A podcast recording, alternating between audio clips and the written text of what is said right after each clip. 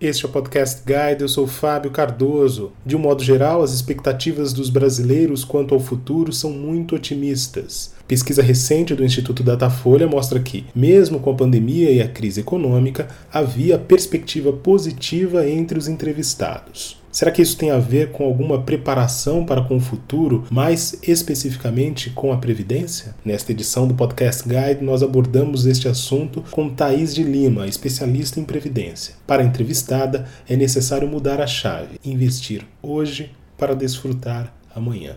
Thaís de Lima, é um prazer tê-la aqui conosco no Podcast Guide. Muito obrigado pela sua participação. Olá, Fábio, tudo bem? Muito obrigada pelo convite. Eu fico muito feliz de estar aqui com vocês.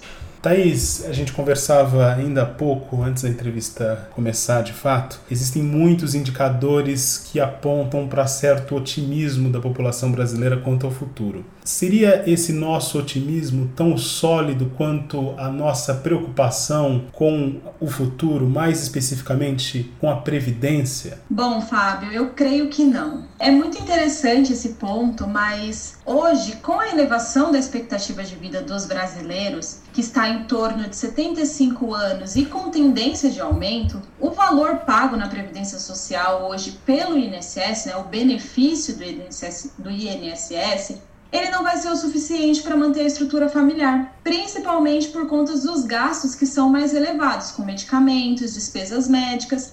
No fim das contas, a conta não bate. É fácil analisar. Quanto mais uma pessoa envelhece, mais caro é um convênio, mais alto se torna o seguro de vida. Isso é quando essa pessoa tem um seguro de vida. E um outro ponto que é muito importante levar em consideração é a acessibilidade ela diminui, fazendo com que algumas pessoas necessitem até mesmo de cuidadores. Então, diante do cenário atual, do que a gente vive hoje, o otimismo do brasileiro quanto à expectativa de vida não está em linha com o planejamento que tem sido realizado. Até um ponto interessante foi uma pesquisa da Ambima que saiu recentemente, que chama o raio-x do investidor. Ela mostra que 60% dos brasileiros não conseguem economizar. Então, é muito importante pensar num futuro de forma inteligente, fazendo algo por si que renda de fato um fruto lá na frente. Você mencionou nessa sua primeira resposta, Thaís, o fator INSS. O quanto a história do INSS, mais especificamente no caso, né,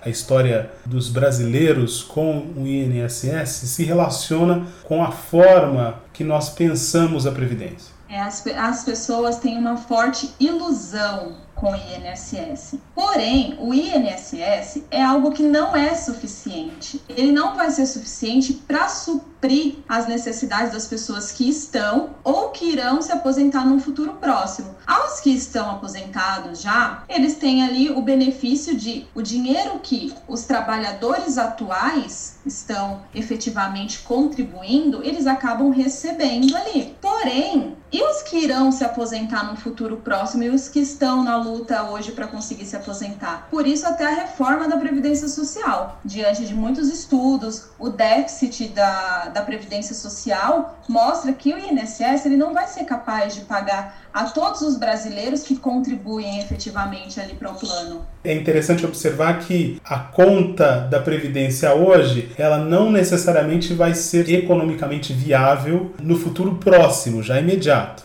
Não vai ser.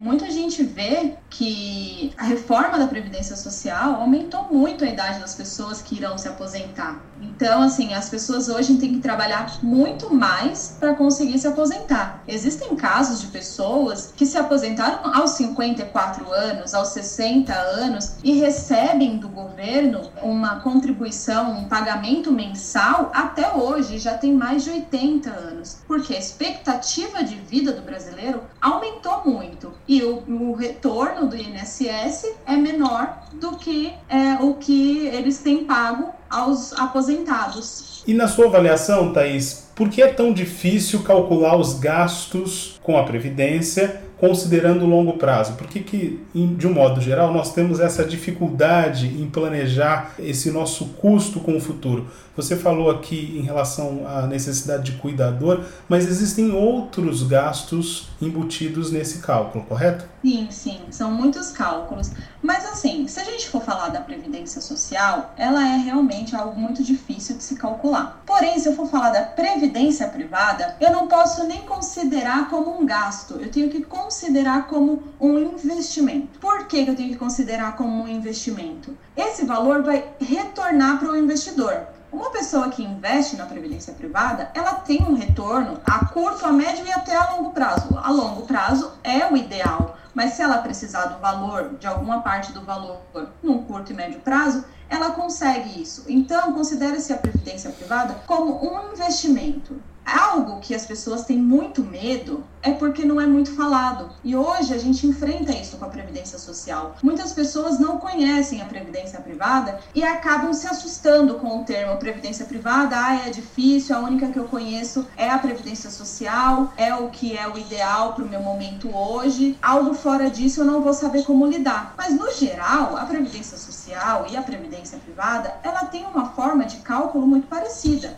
a previdência privada calcula-se a tábua atuarial vigente, que é o que mede a expectativa de vida do brasileiro, a taxa de juros anual e a quantidade de anos que você precisa acumular o recurso para atingir ali o seu objetivo. Na previdência social você tem esses cálculos e aí por conta de o trabalhador atual acabar contribuindo para o recebimento das pessoas que ainda estão aposentadas por conta do cálculo não ter sido feito corretamente, a previdência privada já não. Você está acumulando na sua reserva, em algo que é seu, totalmente seu, não vai ser repassado para outra pessoa. Então, essa tábua atuarial, ela sempre vai se adequar. Hoje a gente trabalha com a BRMS 2015, não mais com a ATM 2000. A ATM 2000 calculava-se uma, uma expectativa de vida de 65 anos. Hoje, a expectativa de vida do brasileiro já aumentou. Então, um novo estudo foi realizado para se adequar a essa tábua atuarial. Para que isso? Para que as seguradoras não percam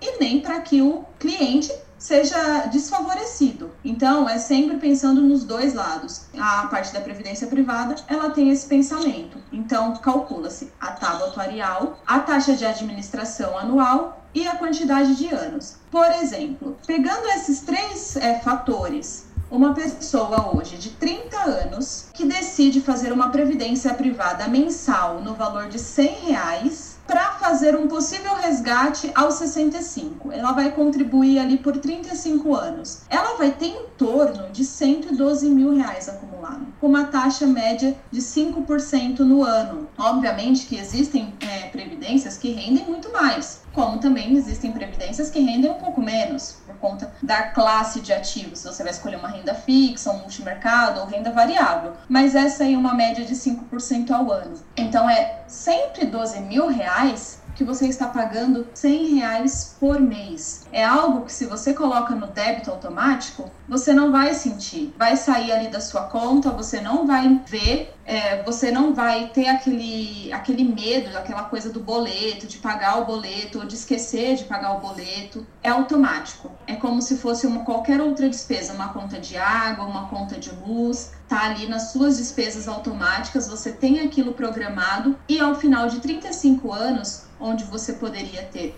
zero reais acumulados, você tem 112 mil reais na sua previdência aproximadamente. Porque também existe o cálculo dos juros compostos, né? Mês a mês vai é, acumulando ali a reserva e aquele cálculo é efetivamente realizado. Você mencionou o fator de não sentir esse investimento, é claro que é preciso mudar uma chave aí, né? Pensando no longo prazo. Nesse sentido, quão importante é esse saber da educação financeira para projetar esse investimento de longo prazo? Primeira coisa é o que você falou, Fábio, mudar a chave. A gente tem algo muito fixo na nossa cabeça que as únicas coisas que a gente precisa ter como mensais e efetivas e padrões ali na nossa nas nossas despesas são as contas da casa, as contas do dia a dia, que são água, luz, mercado, internet que hoje virou algo essencial. Só que a internet ela é tão essencial hoje que ela nos permite trabalhar, ela nos permite ter acesso a tantas informações e o porquê não pensar no seu futuro como se você estivesse pagando hoje um pacote de internet. Muda essa chave na cabeça. Poxa, eu vou fazer a minha internet, vou pagar todo mês algo que eu estou consumindo só hoje. Eu estou pagando hoje para consumir hoje. E no meu futuro? Eu estou investindo hoje para desfrutar amanhã, para ter uma tranquilidade amanhã. Então, se você coloca isso na sua cabeça pensando no futuro, é algo que te transforma. Eu imagino dessa forma, é algo que transforma. Porque muitas pessoas pensam, só se vive o hoje. Ah, eu não sei como vai ser o futuro, mas o futuro chega. E muitas vezes a gente não está preparado para isso. Então, eu penso sempre no seguinte: eu não sei o que o futuro me espera. Eu não sei se amanhã pode acontecer algo comigo. Mas e se não acontecer? Eu tenho um futuro garantido. E uma contrapartida também. Se acontecer, eu deixo um ente querido protegido. Então a gente tem sempre aquela coisa, o brasileiro, ele tem muito afeto, muito carinho, muito amor pelos próximos. Então a gente tem que pensar na gente, em desfrutar o nosso futuro, mas também no nosso próximo, naquela, naquelas pessoas que a gente ama. Então, um filho, o seu cônjuge, dos pais, seus amigos, até amigos você consegue indicar na previdência privada. Então é algo que de fato ali mudar a cabeça, virar a chave e pensar: poxa, 100 reais por mês. Hoje, o que eu posso abrir mão? Uma compra na internet ou até mesmo não precisa abrir mão de nada, é só rebalancear. Olha, hoje eu faria isso, não vou fazer e vou mudar e vou fazer a contribuição na minha previdência, vou investir em mim, vou investir no meu futuro. Muitas pessoas têm utilizado o investimento em si próprio, pensando no bem-estar. Então, pense em você hoje e pense em você melhor amanhã. E aí a gente vai ter um equilíbrio. Não pense em você somente no hoje, pense em você no hoje e no amanhã que eu acho que é muito válido. E esse cálculo, Thaís, vale para diversos perfis de investidores, né? não apenas o perfil de classe A e B, mas também de classes que têm de onde obter recursos, mas não necessariamente dispõem de muito dinheiro, correto? Correto é, a previdência privada ela engloba o público geral. Não importa se você tem um recurso, um, uma quantidade de recursos maiores ou não. Eu falo até por mim. Eu comecei a trabalhar num supermercado o meu desenvolvimento, a minha faculdade veio com pagamento com muito suor. Então, assim, sempre que sobrava um valorzinho, o que, que eu podia fazer com esse valor? Eu podia investir ou eu poderia gastar em alguma coisa. E aí eu ficava com essa coisa, nossa, sobrar, sempre que sobrar, não vou colocar como parte da minha despesa. Pago faculdade, sou universitária, tenho que utilizar o, o meu transporte público, tanto para ir para o trabalho, para o estágio, quanto para ir para a faculdade. Preciso, mas eu preciso investir em mim. O que eu vou fazer para investir em mim? E aí eu descobri a previdência privada. Então, com uma quantia de 100 reais, eu consegui fazer isso todos os meses aplicar uma pequena quantia. Thaís, todos os meses você conseguia? Não, todos os meses eu não conseguia. Em algum momento eu tinha que ir ali levantar a mão falar assim: olha, você pode cancelar a minha contribuição? Cancelava por um, dois meses, organizava a situação e voltava. Isso é a situação de vida do brasileiro. Qualquer um passa por situações de dificuldade, mas isso não pode te abalar a ponto de você falar: isso não é para mim porque não é verdade. Isso é para todos vocês que querem uma mudança, que querem um futuro melhor, independente da sua classe social, seja A, seja B, seja C, não importa. Se você tem vontade de mudar, se você tem vontade de ter um futuro tranquilo, vale a pena sim investir na previdência. Agora, Thaís, quais são os pontos que devemos levar em consideração ao fazer um investimento com essa ambição previdenciária? Bom, você pode levar em consideração que você tem três classes para escolher. Você pode escolher fundos em renda fixa, multimercado ou até mesmo em renda variável. E para todas essas classes, você tem um plano PGBL e um plano VGBL, que te ajuda muito na questão de benefício fiscal, no caso do PGBL, e na questão sucessória, no caso do VGBL. E além do tipo de plano, você tem o regime de tributação progressivo e o regressivo. Então, você percebe que você tem a renda fixa, o multimercado, a renda variável, você tem tipos de plano como o PGBL e o VGBL e ainda assim o regime de tributação, que é o progressivo e o regressivo. O progressivo você tem uma alíquota fixa de 15%, e tem um ajuste na declaração do imposto de renda que pode chegar até 27,5%. Já o regressivo, não. O regressivo você tem uma alíquota decrescente, inicia-se em 35%, porém a partir de 10 anos você tem a menor alíquota do mercado de 10%. Então é uma super vantagem aí para os investidores. Thaís, para quem nunca investiu em previdência, tem bastante curiosidade e quer saber se tem uma espécie de calculadora para esse cálculo previdenciário. Isso existe?